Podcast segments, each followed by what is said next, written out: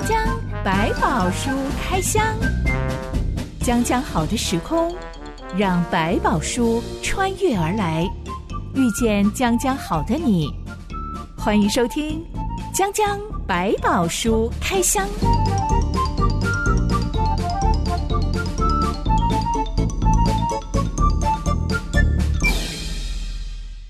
百宝书里有百宝，让知心和下班哥为你开箱来挖宝。Hello，我是知心。Hello，下班哥。有一句俗话说“三个女人一台戏”，嗯，以前我不太晓得是什么意思，但出社会之后，嗯、我好像比较能够体会了。哦、其实这句俗话有两个意思，嗯、对，一个意思是说，因为女人比男人更加的健谈、嗯、滔滔不绝，很爱讲话，很容易表达，是对，所以三个女人凑在一起聊个天，就讲成一台戏，对，有故事就出来了。另外一个意思比较有点贬义啊，是在调侃女生心胸狭窄，简单的事情很容易把它变得很复杂，里面的小宇宙比较复杂一点。三个女人凑在一起，小小的事情就演变成一出大戏了，很会搞戏的那种意思。所以内心戏增多，小宇宙变大了。我说出社会之后，慢慢比较能够体会是。我也不明白为什么像是女校啊，嗯、还有一些纯女性的职场环境，是、嗯、特别容易出现勾心斗角的问题。嗯，我觉得其实应该这样讲，是在东方人习惯里面，就是很多话不会先直接的说出来，积久了脑补有很多。那女孩子心思也细，可能没有说出来的话，一个动作、一个眼神、一个讲话的方式、口气。可能就会引起他很多的内心戏就开始出来了，所以那样就会变成说，本来没有意思要这样的，可是越想好像越多东西，就增加了很多色彩，这个很自然就会变得好像看下去哦，他们好像好多心机哦。其实有时候可能是因为很小心，反而造成了这个现象。我有好些朋友，他们一直都是在纯女性的职场工作的，因为他们的职种关系本来就是纯女性，嗯、像是。幼儿园老师。啊，过往也是习惯刻板印象，好像女性角色多一点。还有职业保姆。是。本身是会排斥男性员工的，不容易被认同，比较不会这样。我就常常听到他们会抱怨说：“哎，主管啊，同事啊，是是会用两面手法来跟别人讲话的，特别是主管吧，好像为了便于管理，不希望女生凑在一起三姑六婆乱讲话。”就会故意减少留言的机会，讲一些告诉 A 员工说：“我跟你讲，B 员工都讲你怎样怎样怎样。”是，然后再跟 B 员工讲说：“我跟你讲，那个 C 员工都嫌弃你上次帮你代班怎样怎样怎样怎样。”然后就塑造女生员工之间彼此对立。我的朋友刚好是一个奇葩，嗯，他都会一一去确认。哎，请问上次你上次有这样说吗？你帮我你帮我代班的时候有造成你的有发生什么问题？对对。然后每一次他不管去跟任何一个人核对，别人都一头雾水说。啊，你在讲什 么？我不知道耶。是是是，所以就只有他一个人搞清楚了。哦，主管都在弄我们。OK，是。哎，下凡跟你是对于女生小圈圈当中这种勾心斗角的氛围是有感的吗？会，但是其实也没有那么复杂到不可破除。其实就像刚刚讲，那个主管可能也不是有意要这样去做，他可能这样说。我这样子讲，可能可以帮助他说：“哎，你可以稍微做一点调整。”可能原本的意思也是主管自己心里有感，他可能跟另外人聊起来，可能谈起来，对方也可能露出了某一个讯息：“哎，哦，原来你有这样想。”所以他就把它套在一起说：“这样好，哎呦，好像不是我讲，好像比较容易让对方接受。”其实弄错了，有时候反而越这样的情况的时候，大家会越会觉得好像是我我我出了什么问题，有个人对我有意见，而不是在事情上我有哪些可以改变。就把事情弄拧了，其实本来没有那么复杂。那也有就是有些过去的呃东方的主管的有这种习惯，想要各个击破，就是说我这样子就不会造成说离间策略。对，我就每一个都得跟我有保持一个好关系。可能你本来没有想到说以为是便于管理，其实反而会造成管理上的复杂，因为变成很多的讯息就不清楚不明朗。真的是把很简单的工作变成一场大家都来勾心斗角大会，每一天都要战战兢兢的工作，这样子效率怎么会好呢？对，可能也跟过去包括我们甚至很多师徒制啊、留一手啊，要干嘛，就是好像，可是慢慢今天的工作环境，大家就会改变这个想法，会觉得有什么事是因为共同的目标要一起完成，所以一定要让他都学会，甚至要更好，甚至比主管更好，我们都会觉得哇，很棒，那技术超越我，那是更好的事情。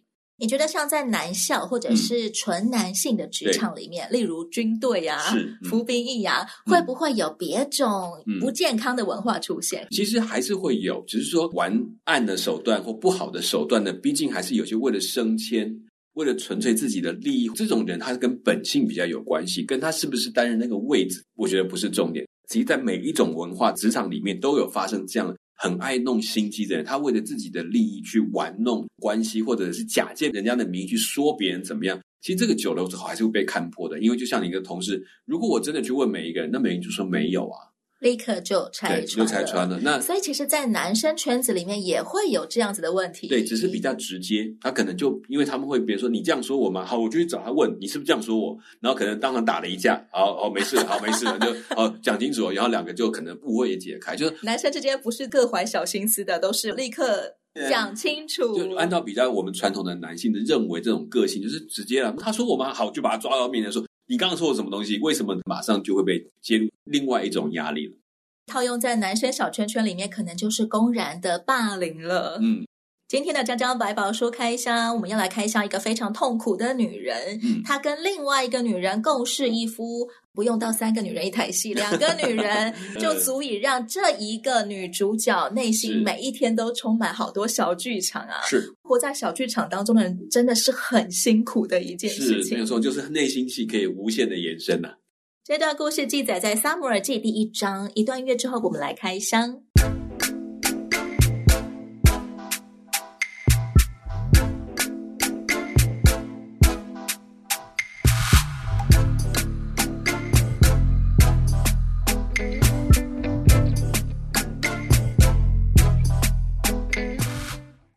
连支派有一个男人叫做以利加拿，他娶了两个妻子，不是一个妻一个妾哦，嗯，两个地位平等的妻子，就，就跟雅各一样，有两个妻，一个叫做哈拿，另外一个叫做皮尼拿，嗯、是。皮尼拿已经当妈了，嗯、而哈拿婚后多年迟迟都没有怀孕。是。在古代社会，当时候人们会怎么看待一个常年生不出孩子的女性？比如说，她到了月经停掉，在某个角度，他认为这个女人已经死了一半，或者等于失去功能了。更年期就相当于死了。对，你如果注意到，当那个萨拉她在讲她自己，我的生理如同已死，没有办法再怀孕了。这个，某种程度来讲，他们认为在可以生育的时间没有办法生育，一定是有一个是上帝的责罚。比如说，我们记得在法老的家族里面，让他都不能生育，他们说啊，我们一定做了什么事情，造成后宫都生不出小孩来。对你来讲，生育是一种充满祝福的象征，所以当他不能生育的时候，就变成一种咒诅，好像这个人有问题，然后所以上天不让她怀孕。我们古代也多的是女性都没有生出孩子，嗯、是丈夫是可以把她休掉的，她必须容许她丈夫去娶一个妾或娶一个妻，甚至帮助她。要要完成这件事情。嗯、中国人说“不孝有三，嗯、无后为大”，是好严重的罪行啊！你这个不孝子、不孝女，你竟然没有生孩子。对偏偏皮尼拿常常拿自己“嘿嘿，我有儿有女”的事来嘲笑哈拿，是处处羞辱他。嗯、圣经没有说到那些狗血剧的台词，嗯、但我们大概可以想象，我们的狗血剧台词都会。嘲笑这种女人是什么不会下蛋的母鸡呀、啊？是接小孩的时候就炫一下，得意一下。对，这就是我的孩子。他们用母凭子贵嘛。所以哈拿变成了一个整天以泪洗面的人妻。嗯、这一家人每一年都会前往示罗敬拜，并且向万军之耶和华献祭。打从以色列人征服迦南地之后，他们就把约柜安放在示罗这个地方。话说我们先前讲过，约柜曾经安放在伯特利。嗯哼。现在到了示罗，为什么有这样子的改变呢？跟在士师的移动的过程也有一些关系。到了示罗之后，就没有再做特别的移动。示罗就成为了以色列人宗教信仰中心。比方说，这时候还是有一群人，他们敬拜献祭给耶和华，就来到这里。保留了整个对祭祀耶和华的一种方式，然后有他的祭祀存在，这个形式都还留着。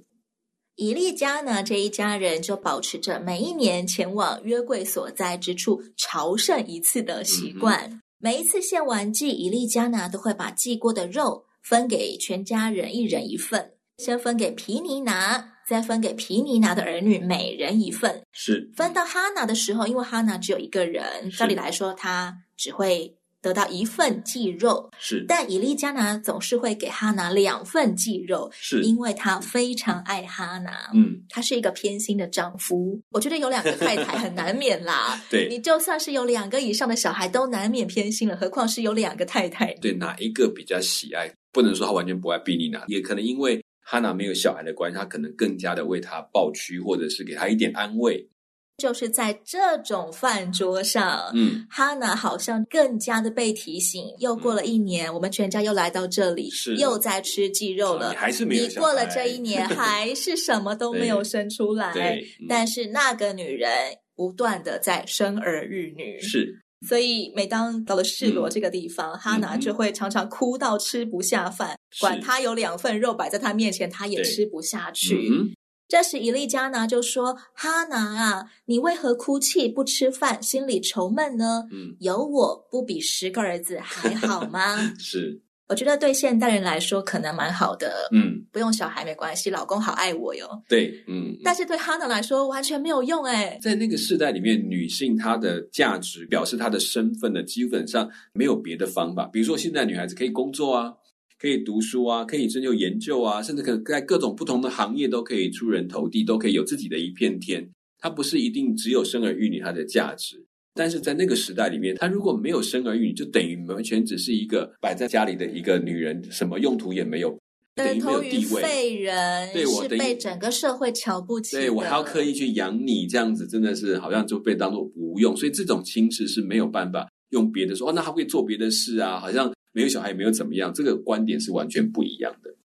当我们真的好想要，嗯、可是偏偏这也不是我的错，我、嗯、但我就是生不出小孩，嗯、我要怎么过完我的人生呢、啊？我永远都要在绝望当中吗？嗯，如果一个有上帝的人，你可以去想的问题是：为什么上帝不给我们？真的是上帝不给我吗？所以你可以这样想，比如说我已经尽了各种能力的方式，不管所谓人工受孕呢，发现都不适合我们。当然有一种肯定是有的，这些找不出的病症原因，可能上帝有特别的心意，特别不给你。因为在这过程当中，也许对我们来讲还有更重要的事情，我们去思考。虽然没有孩子，但我还有上帝，可以思考一下，可能我们更好的方法是领养的孩子，或者是我们可以照顾更多的孩子，这是另外一种思考了。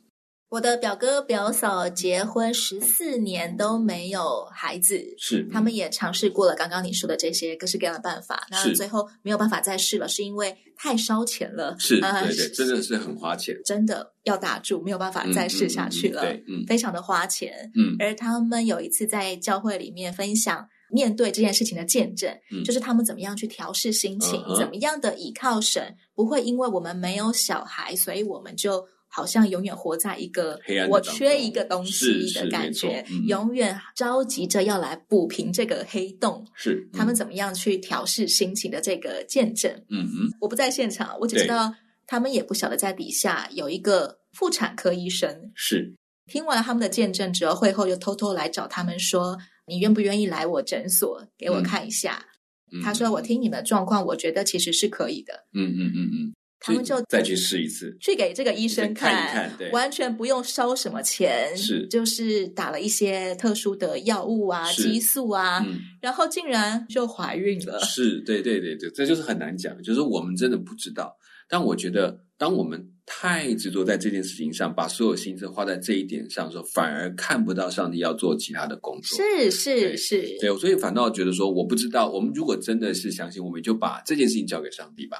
那你做你可以做的，不要做到过头，把所有的精力只在一定要有一个小孩的事情上面。其实还有好多事是我们可以去关注的。现在他们的儿子已经三岁了，嗯、我表哥表嫂都会分享说，幸好他们曾经度过那十四年的调试心情的时期，嗯嗯、不然以他们这么着急想要孩子又生不出来的状况，很可能忽然怀上就会变成那种。紧张兮兮的家长，什么都不准碰，不准去玩，这个脏脏，那个危险。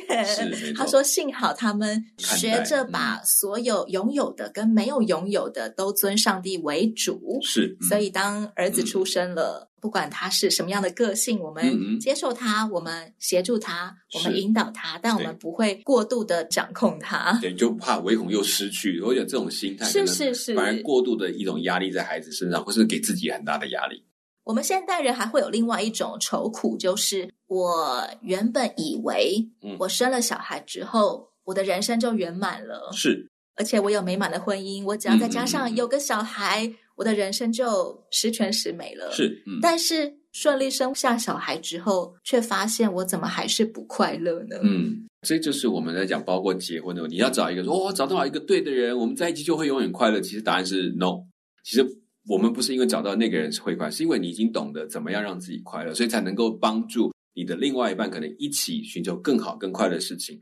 如果一直在因为说就是靠他我才能够有这块快乐，那换一个角度来讲，你本身还有很多对自己的不认识跟缺憾的问题，你要寄望在对方来补充这个，但有一天你还是要失望，因为他还是有他自己缺憾的部分，你还是要去学习的。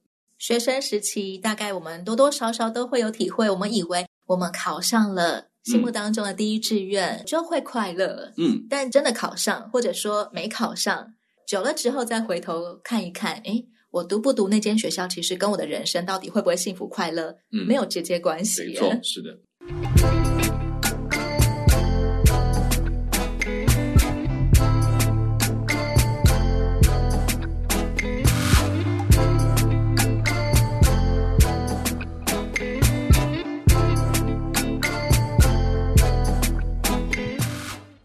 年，伊利加拿全家人又来到示罗了。饭后，哈娜又陷入了悲哀的情绪。她没吃什么饭，就走向圣殿，一面痛哭，一面祷告，站在圣殿门口喃喃自语。这时，祭司以利正坐在殿门旁边的祭司座位上。殿门旁边的祭司座位上坐着的祭司，通常要负责招呼来祷告的人吗？嗯哼，在这个时候的祭司的团队里面，我们现在看不太出来是不是有按照所谓当时讲的大祭司啊这样的一个个分呐、或者他其实也好像从人的角度继承了所谓的一些世师的那种遗传的身份，所以他可能在这里做的比较像监督的角色，监督其他的祭司的工作。当然也像你讲的。可能要来这边献祭的人，他可能在前面也来对他们提醒，或者是有一些教导的工作，他应该要准备在这里做的。所以他在门口的地方比较像长老的角色，在那，哎，我来看一看有什么需要招呼，有什么需要注意的事情，监督一下现在祭司有没有按照这个规则来去执行他们的工作。大祭司以利看到有个女人站在店门前，低着头喃喃自语，以为她是个喝醉酒的女人，就上前叨念她：“你不要再喝酒了。”嗯，哈娜赶紧解释说：“不不不，我是因为心里很愁苦，我有非常迫切要向上帝求的事情。嗯”是。这时祭司以利才祝福他说：“你平平安安的回去吧，愿以色列的上帝允准你向他所求的。”对当时候的以色列人来说，必须要来到示罗，来到圣殿门口祷告，嗯、他们的祷告才比较有可能成真吗？嗯，应该说在被允准吗？应该说原本的这个规则里面，他们按着节期来到帐幕，这时候还是圣帐幕的时间，在这个地方来献祭是规定的。是按照法律法上要求的，所以大祭司在这边可能也在看到底有谁按着规矩，然后也看哪一个家族没有来的，是不是要去提醒你们应该要来这边献祭，因为这是规则，他们要在这里献祭，不能在其他地方献祭。当然，这个规则归规则，他们其实在其他地方还有立所谓的秋坛的模式，为自己献祭，或者地方的祭司帮他们献祭，严格来讲是不合理的。比较近前的都会回来到这个帐幕的这边台，就继续在这边献祭。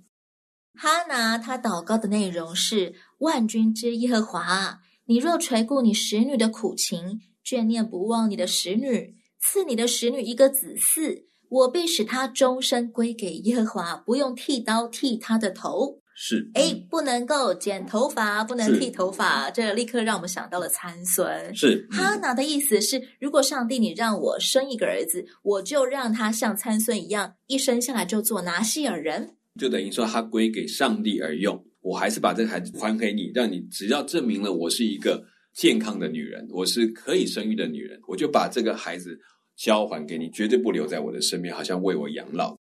这算交换条件吗？这是啊，这是一种许愿。他的还愿的方式是让我的孩子回到你的面前。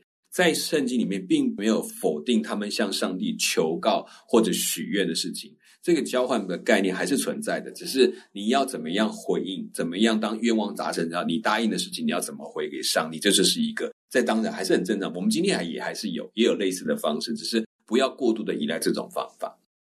从示罗回到家后没多久，哈娜竟然真的怀孕了。嗯，十个月之后，她生下一个男孩，就给他起名叫做撒母耳 （Samuel），这是一个很常见的男生的英文名字。是。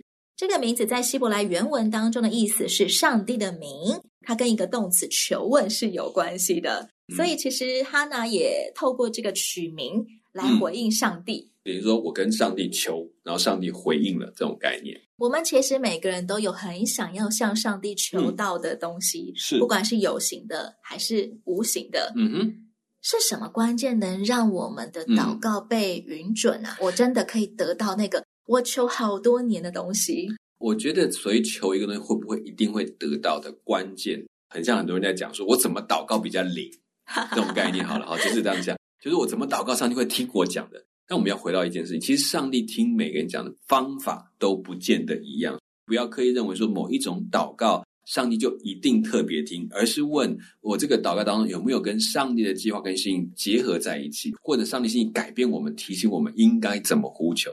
所以，包括祷告都是学，在过程当中慢慢去理解神的心意。有一天，我祷告原来跟神的计划是一致的时候，其实那个时间点，上帝就让它应验的时候，那个就不同。所以，到底是你求的上帝给你，还是你越来越明白该怎么样用上帝心意来祈求这些事情？这可能才是关键。所以，有的人越求，好像哇，你看我求的上帝就一直都给了。其实回头来想，有时候他在求的过程是越来越考量，主要这个心意在你的心意当中，我应该怎么祈求？这个是主要的一个内容。即使我所祷告的东西还没有实现，是。上帝也会在我祷告的过程当中回应我关于他怎么看待我现在正在求这个东西是。的想法，他的心意。嗯，应该讲说，我们祷告上帝都会有所回应，他不会推却我们的祷告，但因为不会推却的过程，不表示他就同意每个都盖准，不是这个意思，而是祷告了，你在说了你的心中需求，我也回应我在我这上面所看见的事情，他的回应可能是不，这不是你的。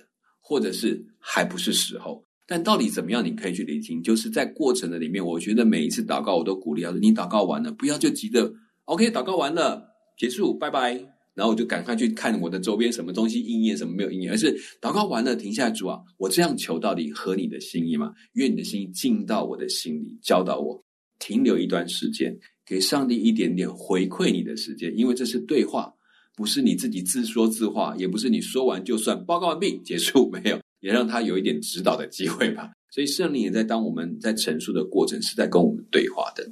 几年前，我曾经有持续几个礼拜的时间，一直在跟上帝哀说：“你招待我出国玩。”嗯，因为我那个时候觉得啊，我为了要做好上帝交代给我的事，做完之后，我觉得。我好累哦，然后 累到有一点崩溃，休息的感觉，累到有一点 crazy 的程度，快要崩了的样子。那种虚脱就让我每天喃喃自语说：“都是你爱我的，你要负责。”好累，好累。你要让我可以好好放松，你要招待我出国度假。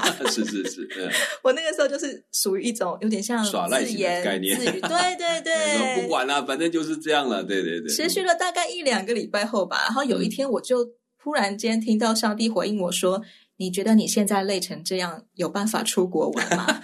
我觉得这句话好有道理耶。是是，都已经累这样，需要的是休息，不是更累的事情让你去麻烦。有可能我就算抽到一张机票好了，嗯、飞到国外，我就在饭店里面躺平，嗯、累到没有空出去逛街玩耍了，对，根本不想动了，这样子。嗯、所以那一天我就立刻觉得，哦，我求的这个真的是不好，好算了。嗯嗯，我也没有求别的，但是我觉得上帝真的是。他很爱我们，他很爱他的孩子，所以我得到了一些免费的餐券，是让你去好好的吃一顿，好好的休息一下。对，有一些是 buffet，对对对，因为有人说他们公司发的餐券，时间快要到了，但他没有空去，所以送给我，好让你可以去享受一下。是，而我刚刚好也有很多的时间可以睡眠，我就。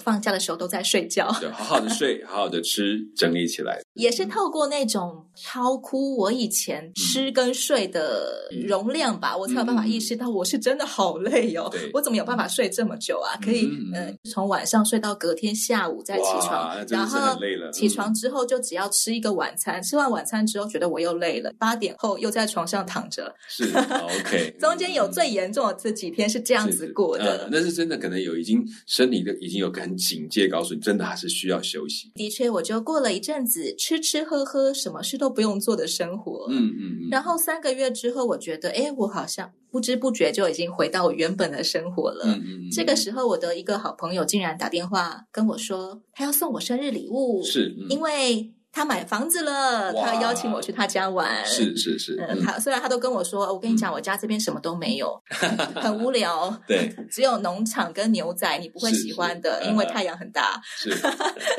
但我还是很开心，我觉得可以去朋友家玩，真的是一个本来也就是一个很开心的事。当我接到他的电话的时候，我也知道上帝在回应我，是他并没有完全要拒绝我的祷告，对，他还是愿意给我，而且要让我在。适合的时候，嗯，再出国去玩。对，所以我们才讲说，就是上帝的回应有时候不是说 yes，有时候说是 no，但是呢，他的 no 的原因是希望让你可以准备好，等到接下来要给你的东西。撒母耳出生之后，哈娜就没有再年年去示罗了。是，他跟伊利加拿说，他要等儿子断奶了，嗯，再把儿子带去示罗，因为从此以后，儿子就要永远住在示罗的圣殿，侍奉上帝。嗯，当时候拿细耳人需要这样子直接送去住校吗？参孙好像没有这样啊。嗯，参孙第一个，他们并没有去跟圣殿产生很多的关联。你会发现在那个时期，似乎圣殿是一个没有被提到的东西，东西所以一直到以利中间这一大段到底怎么去继承，然后到了这个时期，实在是没有可考的东西。只知道在在士师的末期，他又回头来讲在示罗的账目的故事的开始，所以可以看得出来，我才是说，在世事记里面，我们也曾经提到很多的事事可能是分散在各地，不断的发生重叠的过程，才能够在那么短的时间发生。那同时，示罗这里可能也在另外一段的故事，一直到最后来提到，有人还是有一些人继续的在持守的。还是有一些人继续尊上帝伟大的，有留下了这个很重要的信仰的一些根基在这里，从这里发芽，再重新影响整个以色列。我以为能够住在圣殿里的，应该起码要是立位人，而且是成年人吧，因为这里是一个工作的地方。哎，怎么会让一个小孩子去住在圣殿里呢？嗯，他就是我们现在想的，可能是说把他。放到帐幕这边来住，等于说跟祭司们一起居住这件事情。你要说他不会是祭司的族群呢？那他为什么可以住在这个里面？他是以法莲支派的孩子，没错。所以在这个的过程来讲，他住过去其实有一个干涉，好像当学徒，好像在这里面有点像我们在过去的我学习知识，我要学习认识上帝的知识，我就得跟着这些老师去走。所以他可能自小。就把当老师的门徒在那里跟随，他不是一定会成为祭司，但他从在当中，好像从这里开始就归属于上帝，让上帝看要怎么用就怎么用，有点像里面的仆人的概念。就算不能做祭司，也可以做祭司的仆人、祭司的助手那样子的角色。没错，就好像说我把人手还给上帝，这是你给我的人，我还给你，看你要怎么用，我就交在圣殿的师傅的手下吧。对现代人的思维，总觉得这样子对小朋友的身心发展好像不是非常好。对，好像怎么这么早，他的世界就只剩下圣殿了。是是是，可能也是因为在那个时期当中，如果以呃学习这个信仰的事情，可能还是只能在这些地方，没有别的。甚至这是一种礼物，还给上帝的礼物，有点像我们看这个很多在泰国啊，或者是这个藏传的佛教，有些为什么要送小孩去？成为喇嘛或成为和尚，其实也是一种好像对神明的敬意。我我还给你，我让你去使用它，我献上它，不会是那种血祭，而是另外一种活祭，我献出去这样子。我们下一回就要来看看这个小撒母耳到底进了圣殿之后要做哪些事，还有在圣殿里面他又遇到了哪些事。嗯哼，讲讲百宝书开箱，我是真心，我是小满哥，我们下回再来开箱喽。OK，拜拜。拜拜。